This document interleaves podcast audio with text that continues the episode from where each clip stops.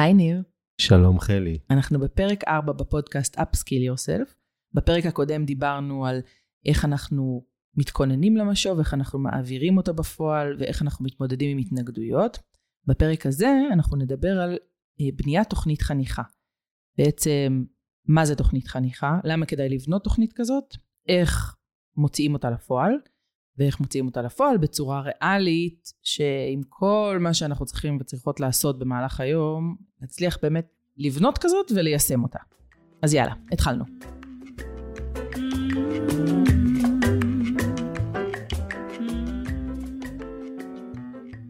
טוב, אז בואו בוא נתחיל מלדבר רגע על מה זה תוכנית חניכה, למה אנחנו מתכוונים כשאנחנו אומרים תוכנית חניכה. תוכנית חניכה זה איזשהו מתווה שיכול להיות עקרוני, והוא יכול להיות גם מאוד מפורט, שבעזרתו העובד יודע איך הוא משפר ומשמר ביצועים, מה שנקרא ממצה את הפוטנציאל שלו, והמנהל מסייע לו וגם מבצע מעקב ובקרה. מצוין, זאת אומרת שאנחנו אומרים, אוקיי, העברנו לעובד או לעובדת שלנו משוב. זיהינו חוזקות, זיהינו פערים. עכשיו, כדי שיהיה אפשר לשמר או לשפר אותם, צריך לעשות עם זה משהו. זה שדיברנו על זה פעם אחת זה לא, זה לא בהכרח עוזר. בטח ובטח אם דיברנו על שינוי, שיפור מיומנות, נכון? שאיך אמרנו שמשפרים מיומנות? תרגול, טיפים. מצוין, אמרנו גם שאני צריכה לתרגל, לעשות רפלקציה, לחשוב מה עשיתי טוב, מה הייתי צריכה לעשות אחרת, ואחרי זה לקבל פידבק חיצוני. אמרנו שגם דרך modeling, זאת אומרת, אני רואה מישהו אחר מבצע את הפעולה, אני גם יכולה לשפר דרך זה במידה מסוימת את המיומנות שלי. ואני צריכה תזכורות. אני חושב שאחד הדברים החשובים בתוכנית חניכה, ואנחנו רואים את זה הרבה כמנחים, במיוחד של סדרת מפגשים, שלפעמים העבודה יותר משמעותית קורית לא במפגש עצמו, בסדנה עצמה, אלא דווקא בין המפגשים. זאת אומרת, העבודה שקורית בין הסשנים של המשוב, תהליך הלמידה שהעובד עושה בין המפגשים, הוא הקריטי, ובכדי להוביל ולנהל אותו, צריך תוכנית חניכה. בדיוק. אז אמרנו שאני יכולה דרך תוכנית החניכה לשפר מיומנויות שיש צורך לשפר אותן. אני יכולה גם לשנות תפיסה, כי אמרנו שכדי לשנות תפיסה, אנחנו צריכים לשכנע, הכרנו גם את מודל שנה דעת, והבנו שאנחנו צריכים להביא בן אדם מזה שהוא חושב משהו אחד, לזה שהוא יחשוב משהו אחר. וכדי לעבור תהליך כזה, הרבה פעמים נצטרך יותר מפגישה אחת, יותר משיחה אחת. ושוב, ואם יש לי פער בידע, אז גם פה צריך ללמד רגע, צריך לשלוח את הבן אדם לקרוא, להבין, לראות איזה סרטון שמסביר על הנושא הזה. אז בעצם אנחנו לוקחים את הדברים המרכזיים שאנחנו רוצים לעבוד עליהם, ואנחנו פורסים אותם על תוכנית לאורך זמן, במטרה שיהיה ליווי לעובד או לעובדת, עד שהם מגיעים לשיפור הביצוע, או לחילופין, לשימור הביצוע. ואם הם כבר עושים משהו טוב, אז בואו נראה שהם מפיצים את הידע הזה הלאה, משתמשים בו, בסדר? ובעצם תורמים לכל היחידה ולא רק לעצמם. אז התוכנית הזאת, כמו שאת אומרת, היא צ'קליסט, רשימה mm-hmm. של מופעי למידה, רובם עצמאיים ועצמיים, ותרגולים, שהעובד נכון. בעזרתם כמו עוגנים יודע איך הוא עובר ונערך לקראת השלב הבא. בדיוק. עכשיו, תוכנית החניכה יכולה להיות מולי, כמו שאמרנו, אני יכולה לקבוע פגישות כדי mm. לשפר להוביל את התוכנית. נכון. בדיוק. נכון. זה יכול להיות באמת בלמידה עצמית, כמו שאתה אומר, וזה יכול להיות גם שנמצא איזשהו ממשק או גורם אחר בארגון, שמומחה בתחום מסוים, והוא ייתן את ה... או היא ייתנו את המענה לצורך הזה. בסדר? אז תוכנית חניכה היא כזאת, שפשוט שמה בצורה מסודרת את הפערים והחוזקות, ואת איך אנחנו בפועל נשפר או נשמר אותם. ואני בעצם מציבה איזשהו יעד לשיפור או לשימור ומבצעת עליו בקרה. okay? אוקיי? ועוד משהו שמתחיל להיות uh, uh, שכיח, או מה שנקרא באופנה היום, זה במידה ואני מזהה מספר עובדים שיש להם פחות או יותר אותו אזור שצריך לעבוד עליו, מקימים קהילה לומדת. Mm-hmm. ואז לקהילה הזאת נקבעים מספר מפגשים, נוצרות שגרות והם עושים למידה משותפת שהיא מצוינת. אה, זה משהו שמוכיח במיוחד לאחרונה אפקטיביות גדולה יותר, כי אז אני בו זמנית נוגע במספר עובדים ביחד. פתאום הזכיר לי אסוציאטיבית, הייתה לי איזה בעיית כתף. Mm. אז הפיזיותרפיסטית, אחרי שהיא עשתה לי מספר מפגשים עם תוכנית מאוד מאוד מסודרת, כל פעם נתנה לי תרגיל אחר, ואמרתי לה, זה אני מצליח לבצע וזה לא, תישען פה, תימתח שם וכולי. אמרה לי, עכשיו אני מכניסה אותך לקבוצת כתף. מה זה אומר? שכל יום חמישי בשעה חמש היינו נפגשים מספר אנשים עם קושי בכתף ועושים תרגילים ביחד. וואלה. המעניין היה שאומנם העבודה הייתה אישית, אבל החוויה המשותפת שכולנו עושים פחות או יותר את אותם תרגילים, לי באופן אישי, סייעה ותמכה בתהליך. יאללה. זאת אומרת, זה שיש עוד אנשים שצריכים לעבור את אותה חוויה איתי, או יש להם את אותו פער או את החוזקה, זה יכול בעצם לעזור לנו ללמוד את זה ביחד. וזה יכול לקרות בארגון, אם עכשיו אני מטמיע נוהל חדש, או איזושהי פרוצדורה או תפיסה חדשה, או שגייסתי בו זמנית מספר עובדים, אני רוצה להכניס אותם לכשירות ביחד. אז עכשיו, אחרי שהבנו בגדול מה זה בכלל התוכנית הזאת, בואו נדבר על למה ברוב או בהרבה מאוד ארגונים זה לא קורה. Hmm. למה אין תוכניות כאלה? למה זה לא, לא שם? אני מנסה לשער על שתי סיבות. סיבה ראשונה זה המקום הפורמלי, זה דורש התעסקות עם כתיבה ולתכנן תוכנית, והרבה יותר קל לנו להיות ספונטניים ואינטואיטיביים. הדבר השני זה, איך אמר לי מנהל אחד אתמול, זה מחייב אותי להיות אחראי. Mm-hmm. זה מעסיק אותי. ולא תמיד המנהלים בעומס המצוי היום פנויים לכך. זה עוד טאסק. נכון? בדיוק. אז אני חושבת שיש באמת הרבה סיבות. אני חושבת שמאוד מתחברת למה שאמרת, אני אוסיף גם שיש ארגונים שהרבה פעמים אה, מכריחים או מחייבים לעשות תוכניות כאלה ולא נותנים את הכלים הנכונים איך לעשות את זה בפועל ואז מייצרים איזשהו אנטי. לא רק אנטי, חלק גם מייצרים איזשהו copy-paste. כי נכון. הרי מה הם עושים? שצריך להגיש לך את התוכנית. בדיוק, תאריך מסוים, אז הם מעתיקים את זאת משנה שעברה, משנים שם אולי כמה פסיקים ונקודות, והנה התוכנית שולחה, נסגרה, אבל תכלס היא לא משמשת ככלי ניהולי. אז אנחנו, אני חושבת שהחוק מספר אחד מבחינתי בבניית תוכנית חניכה, זה שהיא אמורה לשרת אותנו ולא כן. אנחנו אותה. יפה, אלופה. קודם כל. אני, כשאני בונה תוכנית, היא לא צריכה להיות עכשיו עם אה, 20 בולטים ולעשות אותה עכשיו באיזה אקסל מסובך.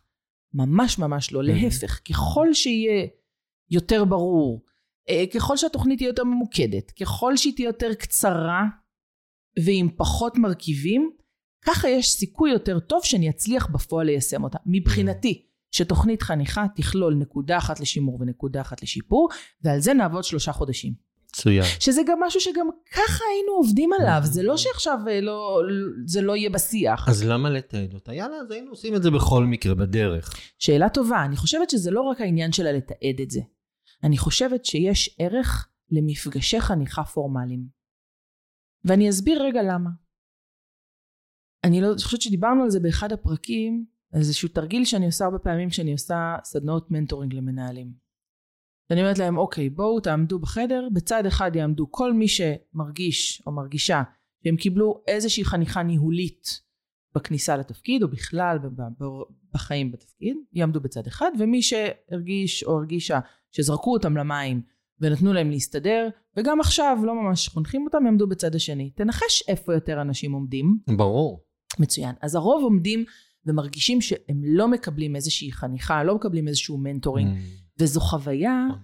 שרואים עליהם, שזו חוויה שהיא לא נעימה להם, שהם מרגישים שהם היו לבד, או שהם עדיין לבד. למרות שיכול להיות שבפועל הם כן קיבלו סוג של תהליך, אבל לא הייתה הצהרה.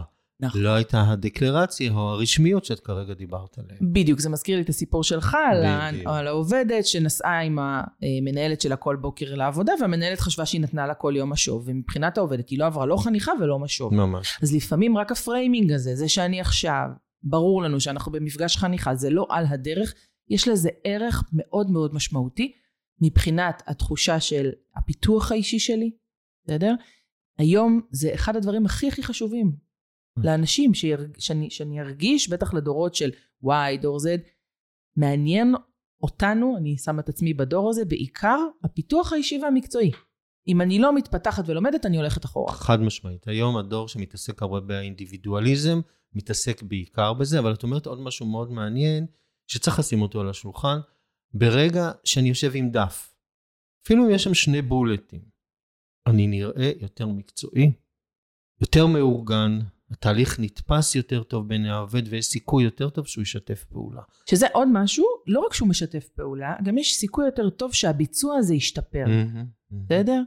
אני יכולה להגיד שפגשתי בימים האחרונים מנהלים שהיו פשוט מיואשים, שאומרים כמה פעמים ביקשתי מהם כן, כן. למלא את הדוח לפי פורמט מסוים, והם לא עושים את זה. אתמול עוד שנייה מנהלת בכתה לי שהעובדות שלה לא בוחרות את המכת הנכון ואז היא בסוף בדוחות של הזה עם החשבוניות מאבדת את זה שהיא צריכה לתקן מיליון דברים. למה לרוץ כל כך רחוק? אני כל בוקר חווה את זה עם הזבל עם הבן הקטן. אה, מצוין. תקשיבי, אני מכין את השק זבל, שם לו על הדלת. איזה חמוד אתה שאתה מכין את זה, אז כבר תוריד, נו מה אתה? לא, אני לא, בבוקר בשעה הזאת, אני עדיין לא יוצא מהבית, ואני עושה ככה שהוא יהיה חייב. לכשהוא פותח את הדלת, להזיז את השק. ואז הוא עושה משהו מאוד יפה, אפרופו תוכנית חניכה. כן. הוא פשוט עובר מעליו ויורד למטה. איזה גאון. ואז אני אומר לו, הראל, מה קורה? אז הוא אומר לי, אני מאחר. מאיפה נובע הפער, ניר? ידע, תפיסה ומיומנות. אז הוא אומר לי, כשאני שואל אותו, אבא, אני לא בסדנה שלך עכשיו. אז אנחנו אומרים ככה, אנחנו צריכים שהתוכנית חניכה שלנו תהיה ריאלית. אנחנו רוצים שהיא תשתפר, וכשאני באה מול העובד או העובדת שלי, ויש לנו פגישות ייעודיות שמדברות על הנושא הזה שאנחנו צריכים לשפר, ואני משקיעה את האנרגיות שלי ואת הפוקוס שלי, והעובד או העובדת משקיעים את האנרגיות והפוקוס בלשפר את המיומנות הזאת, היא תשתפר. כי יש עליה פוקוס ניהולי. נכון. ואם אני רק זורקת פה אמירה, או בפה עין אמירה, או בשיחת מסדרון, או בשיחת סיגריה, זה הצד השני לא מבין עד הסוף שאני באמת מתכוונת לזה שאני רוצה שזה ישתפר. ופה הייתי מוסיף את המילה מינונים, mm-hmm. כמו שאמרת קודם, התוכנית היא כלי. נכון. היא לא המטרה. נכון. ולכן צריך לבדוק שאנחנו לא מייצרים סיטואציה מעיקה מדי, אלא סיטואציה שמאפשרת באמת את אותו תהליך למידה שאמרת. בדיוק. אז התוכנית חניכה כשהיא בנויה נכון, היא קודם כל מייצרת מחוברות, היא מייצרת engagement. כי כשאני מרגישה שמשקיעים בי, שאני מתפתחת ברמה האישית, ברמה המקצועית, אני יותר מחוברת לארגון שאני נמצאת בו. אני רוצה להמשיך להישאר בו, אני מרגישה שאני רוצה לתת בחזרה. בסדר? זה עבורי כמנהלת גם כלי ניהולי, שדרכו אני יכולה להביא לשיפור ביצועים, בסדר? ואני גם בוא, בוא נזכר רגע במטרה שלנו, בסדר? במטרה של uh, תהליך חניכה או תהליך מנטורינג, כשאני מדברת על עובד או עובדת חדשים, בסדר? יש לי עובדת חדשה, מטרת החניכה שלי היא להביא אותה לעצמאות. נכון. אני רוצה שהיא תצליח לבצע את התפקיד בעצמה, בלי שהיא תצטרך עכשיו עזרת תמיכה לביצוע הפעולות, לפחות הבסיסיות. נכון, מינימום תלות באחר. בדיוק. וכשיש לי מישהו שהוא כבר, או עובד או עובדת שהם ותיקים, זאת אומרת שאת ה basic הם כבר עושים, הם מספיק עצמאים, אז קודם כל היא יכולה לחפש את האזורים שבהם עדיין אין מספיק עצמאות ולשפר אותם. וואנס הגענו כבר לשלב הזה, שיש עצמאות מלאה בתפקיד, פה אה, אני, אני צריכה לבדוק מה המטרות האישיות והמקצועיות של אותו עובד או עובדת. בסדר? ולפי זה אני אבנה תוכנית החניכה, כי המטרה שלי היא למצות את הפוטנציאל. או, ולשמר אותו לאורך זמן. נכון, אבל אני, כשמישהו כבר מרגיש שחוק, או שהוא מיצה את mm-hmm. התפקיד, זה הזמן להתחיל להתכונן לתפקיד הבא. או בעזרת תוכנית החניכה, קודם כל למנוע את אלמנט השחיקה, mm-hmm. כדי לעורר, לפתוח נתיבים חדשים, ובמידה וכן, אני חושב שאחד הדברים הכי יפים שמנהלים אומרים שהם אוהבים לעשות, זה לייצר מנהלים נוספים. נכון, בסדר, בדיוק. וזה אני אומרת, בשביל זה אני בודקת מה התפקיד הבא שהעובדת שלי רוצה להגיע אליו. למשל, הייתה לי עובדת מהממת, מדהימה, mm. מושלמת. כשניהלתי את הפיתוח הארגוני. שלושה ממים, מה שנקרא. בדיוק, שלושת הממים, מהממת, מהממת, מהממת.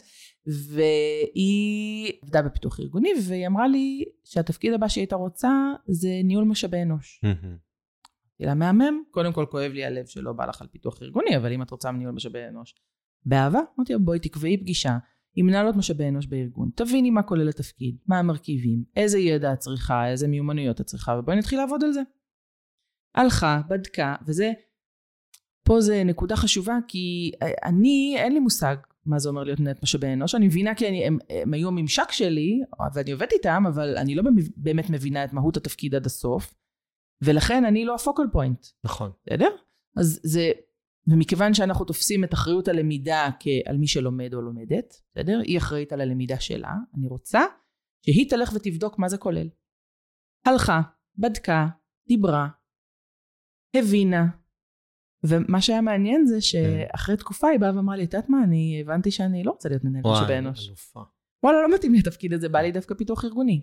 אז זה לא תמיד ככה, לפעמים זה באמת, יש רצון לתפקיד הזה, ואז נוכל לבנות תוכנית שתביא את העובד או העובדת לשם. אבל אני חושבת שזה ייצר הרבה יותר מחוברות שלה לתפקיד ולארגון. ואלייך, כי מה שהיא חוותה ממך זה שאפשרת לה לחפש ולבדוק, לא חסמת אותה, ולכן תוכנית חניכה, את אומרת משהו מאוד חשוב, שלא חשבתי עליו בעבר, היא יכולה להיות רוחבית. בוודאי. זאת אומרת, לא רק עכשיו במסלול הקבוע המקצועי של הנתיב שכרגע בנוי, אלא בוא, אתה רוצה לבדוק נתיבים נוספים? בשמחה. אנחנו רוצים, רוצים אותך בארגון, רוצים שתישאר איתנו, בוא תראה מה הכי מתאים לך. בדיוק, וגם פה יש הרבה פעמים כל מיני אנשי פיתוח שעוזבים מאוד מאוד מהר, ממצים, בוא נראה אולי צוותים אחרים, אולי שפה חדשה, יש כל כך הרבה אפשרויות בארגונים לפתח על אמת את האנשים, פשוט צריך לעצור ולשאול אותם איפה הם היו רואים את עצמם בהמשך, מה הם היו רוצים לעשות, בסדר? ובאמת להתעניין ולרצות לדעת לאן הם היו רוצים לפתח את הקריירה שלהם. נפלא. אוקיי, אז דיברנו על מהי תוכנית חניכה, למה כדאי לעבוד איתה, ואיך הרבה פעמים ארגונים הורגים את התוכנית הזאתי, בסדר? אני כן אה, חושבת שההכשרה של המנהלים, לתת להם כלים לעשות את זה, זה סופר סופר קריטי. כלים ופורמט. כלים ופורמט, בדיוק. יש איזה מנהל שהעברתי לו פעם סדנה כזאתי, שלימדתי אותם גם איך לתת פידבק וגם איך לבנות תוכנית חניכה. וכמה חודשים אחרי זה פגשתי אותו. אמרתי לו, נו, איך הולך? וזה אמרתי, הוא אמר לי, וואי, תקשיבי, ממש אנחנו mm. עובדים עם התוכנית, זה הולך מעולה. הוא היה מנהל מחלקה, ומנהל הצוות שלו גם עבר את זה איתי, אז שניהם עשו, כאילו, המנהל מחלקה עשה מנהל צוות לראש צוות, הראש צוות עשה את זה לעובדים. הוא אמר שזה עובד ממש, ממש טוב, ואז הוא אמר לי, אבל כאילו נגמרו לנו הנושאים, הוא אומר לי. אלוף. אמרתי לו, מה זאת אומרת, נגמרו לך הנושאים כפרה, איך זה יכול להיות? מה, מה, איך? אז הוא אמר לי, לא, את יודעת, היה לנו כמה דברים, גם מקצועית, גם ניהולית, וזהו, נגמר. אמרתי לו, רגע, בתהליך החניכה, הכנסת בתוכנית אה, לחנוך אותו על איך שהוא בונה תוכנית חניכה לעובדים שלו? אמר לי, אה, לא. אה. אמרתי לו, אוקיי, כבר נקודה. בסדר? כי את מעלה אותו לחזקת שתיים. נכון. שזה חניכה על חניכה. בדיוק. אז אני אומרת, הרבה פעמים אנחנו כאילו קצת מצמצמים את ה... את, ה, את המשמעות של הדבר. אני, אני רוצה להוסיף רגע שיש ארגונים שזה נקרא PDP, Personal Development Plan או Program, ויש mm-hmm. מקומות שזה נקרא Roadmap. אני באופן אישי יותר אוהב את המילה Roadmap, כי התרגום זה מפת דרכים. Mm-hmm. ואז זה לאו דווקא איזושהי תוכנית לינארית, אלא זה איזושהי מפה. שבאחד הארגונים שאני מלווה הם הפכו אותה למערכת שהמפה מתועדת במערכת mm-hmm. עם שקיפות מלאה למנהל, לעובד ולמשאבי אנוש. מדהים. ואז הפלטפורמה הזאת היא כלי ללמידה ארגונית, שניגע בזה בפרק הבא, כי אפשר לזהות למשל פערים משותפים או הצלחות משותפות. וליצור ל... את הקהילות האלה שדיברת עליהן. בדיוק, בדיוק. בחתך לפי אוכלוסיות. שזה נפלא. וחוץ מזה, זה זמין לעובד. הנה, אתמול הנחיתי איזה סשן, אז הוא לא, לא זכר העובד מה ה roadmap שלו, אמרתי, בוא, תיכנס ללינק, תפתח, תקריא. קרא. עכשיו, זה, זה מחזיר את האחריות לעובד. נכון. ופה אני חייבת להתייחס רגע לתהליכי עריכה שנתיים. שפה באמת, למה כאילו, אני צוחק? Don't get me started, בסדר? כאילו, באמת. וכולם פה עכשיו בטח בא. לא, בואו, בואו. אני, זה לא שאני נגד תהליך החשנתי, חלילה, אני, אני לא נגד. זה טקס, נו, מה לעשות? שטקסים זה טוב. נכון. טקסים זה אחלה, טקסים נכון. זה טוב, גם צריך את זה לכל מיני החלטות ארגוניות, אני לא מזלזלת חלילה. עובד מצטיין. אה, כל מיני, הכל טוב. מענקים, אה, בונוסים, הכל. זורמת. כל כולי זרימה. אממה, כן. אם הפידבק היחיד שהעובד או העובדת שלי מקבלים, אני אשתדל לא לצעוק כי זה ממש מכעיס אותי, בסדר? אני, אני זה כאילו...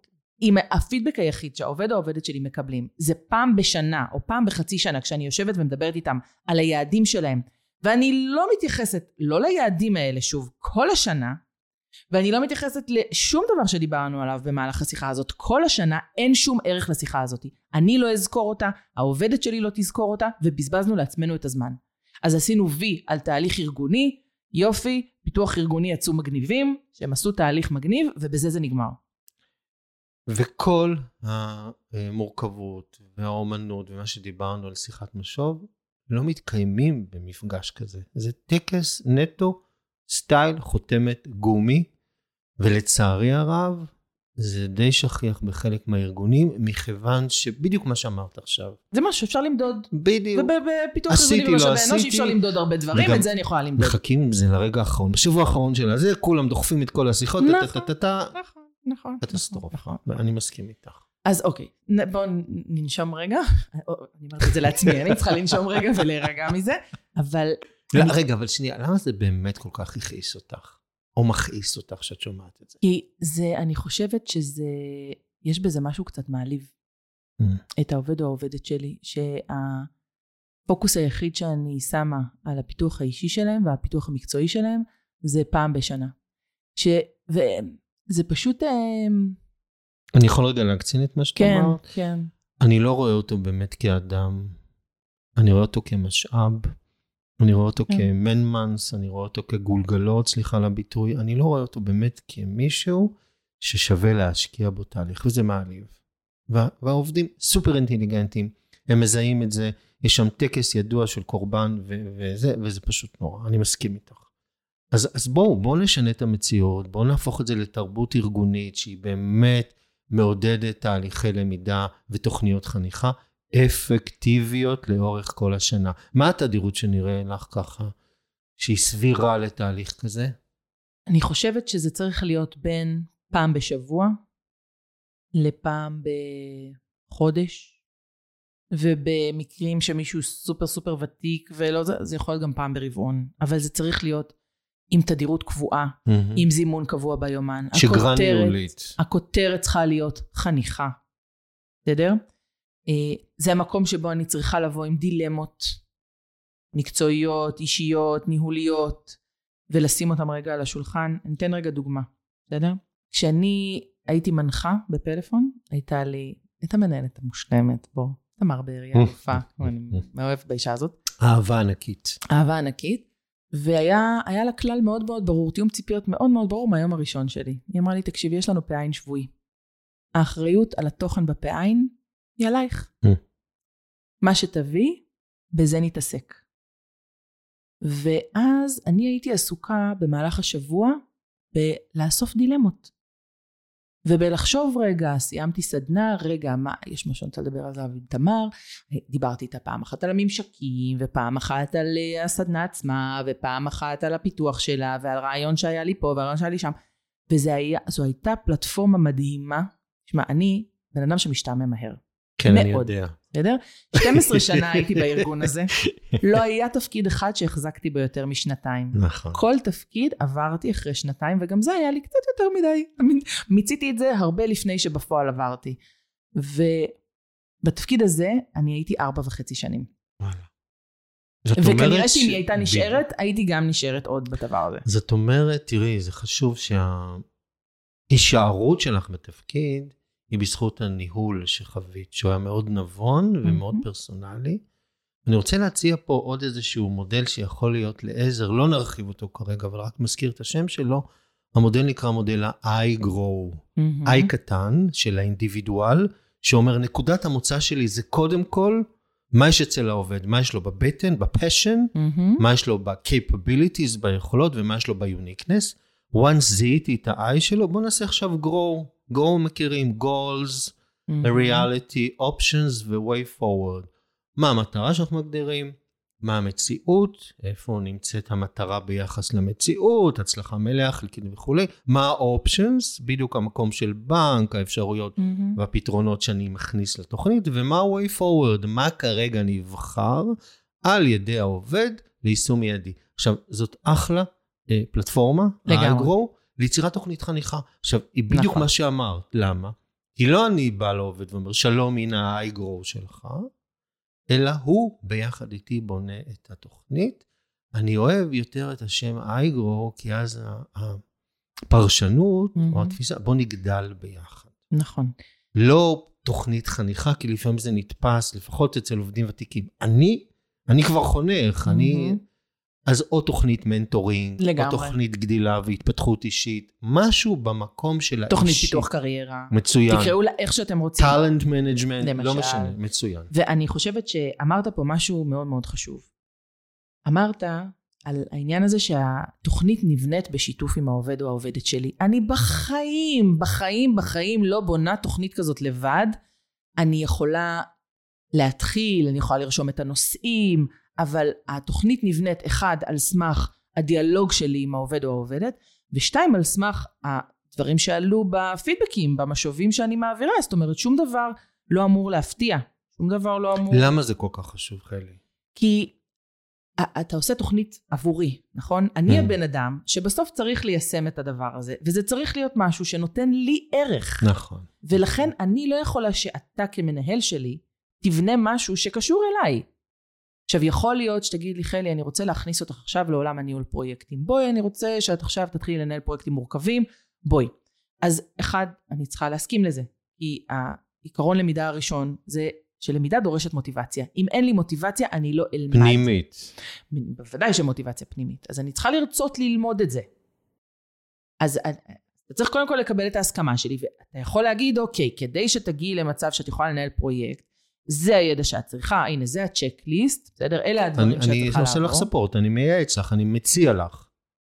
כן אבל אה, אה, זה נכון שאני שאתה מציע לי אבל אה, יש פה איזשהו ידע מקצועי שחסר לי אז אני לא חושבת שיהיה לי פה בתור מי שהולכת לעבור את התוכנית הזאת ואני אגיד לך לא זה נושא ש... בסדר, אז אני? אתווה לך את הדרך. בדיוק, בסדר? זה להתוות לגמרי את הדרך, אבל שוב, זה נקבע בדיאלוג. בסדר? אפשר נניח שאני אסתכל אחר כך על הצ'קליסט ואני אגיד לך אולי ממה אני ארצה שאני אתחיל, או ממה אני חושבת שכדאי להתחיל, או באיזה תדירות זה יהיה לי שפוי לעשות את זה, בסדר? את אומרת אבל משהו בעיניי סופר חשוב, לא אבל, סופר חשוב, תמחק את מהמם. המילה אבל, שזה הערך. זאת אומרת, וזה נראה לי האתגר הכי גדול של המנהלים שלנו. או שלנו בכלל גם, איך אני כרגע מביא בעזרת תוכנית החניכה, אה, roadmap, אייגרו, לא משנה כרגע איך נקרא לזה, added value, ערך מוסף לעובד. ואני חושב שמה שהחזיק אותך ארבע וחצי שנים בתפקיד שתיארת קודם, זה שהרגשת כל הזמן שהדיאלוג עם תמר, עם המנהלת שלך, בכל פעם נותן לך added value. עכשיו, בוא רגע נשים את הדברים על השולחן. את מדברת על משהו שבועי, אבל זה לא חייב להיות שבועי. נכון, יכול להיות חודשי, נכון. יכול להיות רבעוני, יכול להיות קטן, יכול להיות גדול, אבל הוא חייב לקרות. אחרת, more of the same. נכון, ואני חושבת שאחד המושגים שכדאי להכיר בהקשר הזה, זה setting. Mm. בוא נדבר רגע על setting. אין לזה תרגום טוב בעברית.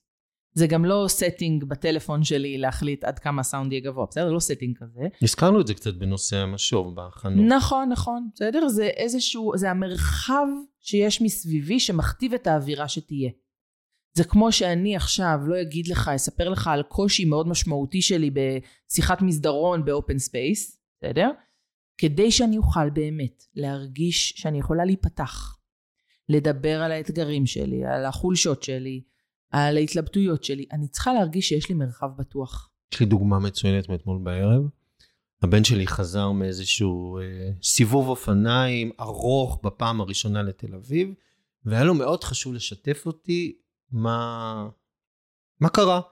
והוא היה רעב, אמרתי, יאללה, תביא את האוכל, תחמם, ותוך כדי שהוא מדבר ואוכל, אני הכנתי אוכל, ופתאום הבנתי שהוא חש שאני לא קשוב לו. עצרתי. אמרתי לו, שנייה, תן לי לסיים להכין לי את המנה, נשב ביחד. ישבתי לידו, ובאמת הייתה הקשבה. זאת אומרת, הסטינג הזה הוא גם המפתח לדיאלוג. בדיוק. אז אני, כשאני, יש לי פגישות פורמליות של חניכה, זה מייצר setting שאין אותו בפה עין רגיל כשאנחנו מהמם, מדברים על מהמם. משימות. נכון. אין אותו בשיחות מסדרון, בסדר? זה מאפשר לפתוח דברים. היה לי אישה, איזה סדנה השבוע, עם אה, אנשי פיתוח, בסדר? מנהלי פיתוח. אנשים טכנולוגיים, סופר אינטליגנטים, כאילו ברמות, באמת, כאילו אתה אומר פסיק, הם מבינים כבר אה, שלושה צעדים קדימה, בסדר? חדים ביותר. והמנהל לא כל כך הצליח להתחבר לזה שצריך את הפגישות הפורמליות האלה. ותוך כדי הדיאלוג שלנו, התחבר לי משהו שהוא דיבר עליו. הוא אמר לי בתחילת המפגש שיש לו קושי בגיוס, Mm. שאף אחד לא רוצה להיות ראש צוות, שאנשים עוזבים. והוא לא הבין את הקשר בין זה שאין חניכה או אין תהליכי חניכה פורמליים, לזה שאין אין תהליכי, כאילו לזה שאנשים עוזבים. זה מוטיבציה. כי כשאנשים עוזבים שואלים אותם למה אתם עוזבים, הרוב אומרים, אה, לא התחברתי למנהל, משעמם לי פה זה. והוא לא הבין את הקשר. כן. ואני חושב באיזשהו שלב פתאום ראיתי את הבום, את האסימון כזה נופל, ופתאום זה התחבר לו רגע, כיף. והוא הבין את הקשר. עכשיו, והוא אומר לי, אנשים לא אמרו שהם רוצים. נכון, הם כנראה, הרוב לא יגידו שהם רוצים את זה. והם הם, הם גם לא יבואו, הוא אומר לי, לא, אף אחד לא אמר לי שיש איזה בעיה, לא, הם פשוט עוזבים. בטח, כי הם מרגישים שהמנהל או המנהלת לא קשובים עד הסוף, ומאוד בתוך המשימות. אתה יודע, זה לא הדור של פעם. נכון. אנשים לא נשארים כדי להישאר כי צריך ביטחון תעסוקתי, הם פשוט עוברים למקום אחר. ממש כך. זה מעניין כי תוך כדי שאמרת, הבנתי שאחד העקרונות החשובים והמיוחדים או הספציפיים לתוכנית חניכה זה כתף אל כתף. זאת אומרת, הישיבה, אפרופו setting, היא אחד ליד השני, בונים את התוכנית ביחד, תוכנית משותפת, עם תחומי אחריות מוגדרים מראש, זה תחום אחריות שלי, זה תחום אחריות שלך, ועל פי זה באמת, בכתף אל כתף, נבנית התוכנית וגם מתוחזקת. זאת אומרת, זה ש-. סוג של תפיסה. שפה המתוחזקת, אהבתי שאמרת את זה, כי התוכנית היא צריכה להיות זמישה, בסדר? היא מצד אחד להיות, צריכה להיות, אג'ילית. בדיוק, אג'ילית. היא צריכה להיות ברורה ובנויה, אבל גם גמישה. וברגע שנניח שמנו נקודה לשיפור, למשל, הנושא שלי לחניכה זה נקודה לשיפור. אה, זה ניהול ותעדוף משימות, בסדר? זו נקודה לשיפור. הבן אדם לא מנהל ומתעדף משימות. וכשעשיתי משוב זיהיתי שיש לו פער גם בידע וגם במיומנות. אוקיי? זה אומר שאנחנו נוכל לקיים אולי איזה שני מפגשים של רגע להבין, להכיר מתודולוגיות לניהול זמן, להבין איך מתעדפים משימות, בסדר? להכיר את זה רגע ברמת הידע, שיבין מה צריך לעשות בעצם כדי אה, לנהל ולתעדף משימות בצורה טובה. ובמקביל לקיים כמה מפגשי פעין שבויים כאלה שמתעדפים ביחד. אפשר גם להחליט שאנחנו עושים רבע שעה של תעדוף משימות כל יום בצהריים. כל כן. יום בבוקר. שגרה. שגרה. ניהולית. שגרה ניהולית. אבל, כן. ועכשיו, לא עושים את זה לנצח. עושים את זה עכשיו שבוע, שבועיים. כל עוד זה הבן אדם מבין את רלוונטי, הפואנטה, מצליח להגיע, לעמוד בתוצרים, כי הקושי היה שהוא לא מגיש תוצרים בזמן. מהמם, מהמם. מביאים אותו למקום שהוא מבין איך לעשות, מתי להרים דגל, איך להרים דגל, ומה צריך לעשות ואיך לתעדף. וסיימנו, הנקודה הזאת יורדת מתוכנית החניכה. יפה. ואז אני צריכה לבחור נקודה חדשה לעבוד עליה. ואז אני כעובדת כל הזמן מרגישה שאני משתפרת, שאני מתקדמת. נפלא. יש לי עוד דוגמה שקפצה לי עכשיו, של אישור תוכניות. מהמם. מישהו שנמצא באתר לקוח, וכל פעם שהוא עושה איזה פיצ'ר, הוא צריך לקבל אישור תוכניות מול הלקוח. עכשיו, מכיוון שאין לו ניסיון, אני הפיגום הנעלם שלו לאישור התוכניות, מהמם. אני בבק. אז בואו נסביר רגע את המושג פיגום, בסדר? בלמידה יש מושג שאומר שאנחנו שמים פיגומים, ממש כמו ששמים פיגומים על בניין, כדי שאני אוכל לטפס ולצבוע את החלק החיצוני של הבניין ולא אפול. אותו דבר יש פיגומים בלמידה, זה אומר שנניח אני אומרת יש מודל לו שלושה שלבים, שלב ראשון x, שלב שני y, שלב שלישי z, אז כשאני אבצע את הפעולה, אני אזכיר לעצמי, טוב רגע אני בשלב ראשון x, יופי ועכשיו לעשות אותו, עכשיו אני בשלב שני y, בסדר? הפיגומים האלה עוזרים לי להצליח ליישם אה, מיומנויות, בטח ובטח מיומנויות התנהגותיות. ולהטמיע את זה בשלב שבו אני בסוף, כמו שאמרת, אהיה עצמאי, ולא יהיה לי צורך בפיגום. כי לכשסיימתי לצבוע את הבניין, אני מסיר את הפיגומים, הבניין צבוע. עכשיו, אותו בדיוק. דבר, המנהל הזה אמר לאותו עובד, כל פעם לפני שאתה שולח את אישור התוכניות ללקוח, בוא נעבור עליהם. מצוין. עברו, עברו, לאט לאט גם הצטמצם המקום שבו היה צריך להשפיע, ובסוף הוא אומר, יאללה, שלך, אתה לא צריך אותי יותר. אתה רוצה לשאול אותי, להתייעץ עם מי בעתיד, בכיף, אבל תכלס, שלך לחלוטין. אז בואו נסכם רגע. אחלה. אה, רגע, אבל לפני שנסכם, יש לי משהו עוד חשוב, חשוב, נו, חשוב. יאללה, יאללה, בואי. דיברנו קודם על זה שתוכנית החניכה שלנו ממוקדת גם בפערים, אבל היא גם ממוקדת בחוזקות. כי... ולא נתנו לזה דוגמה, ובא לי לתת רגע רגע, דוגמה. אבל למה, למה, למה? למה? כי אני, האנשים בדרך כלל אה, עושים הרבה יותר דברים טובים מאשר דברים לא טובים. ואני רוצה רגע גם לחזק את המקומות הטובים והחיוביים, בסדר? ולשמר כל אותם. המחקרים בפסיכולוגיה חיובית מדברים על זה בדיוק. ששיפור חו- שיפור חוזקות, שם זה הדבר המרכזי, ואנחנו כל הזמן מתמקדים בפערים. ולמה? למה? למה? לא מתאים. בעיקר הפסיכולוגיה החיובית מדברת על תחושת המסוגלות נכון. והמחוללות העצמית, על הסלף אסטים, וזה סופר קריטי לייצר ביטחון לעובד, ופתחנו ואמרנו, בכדי שיהיה עצמאי.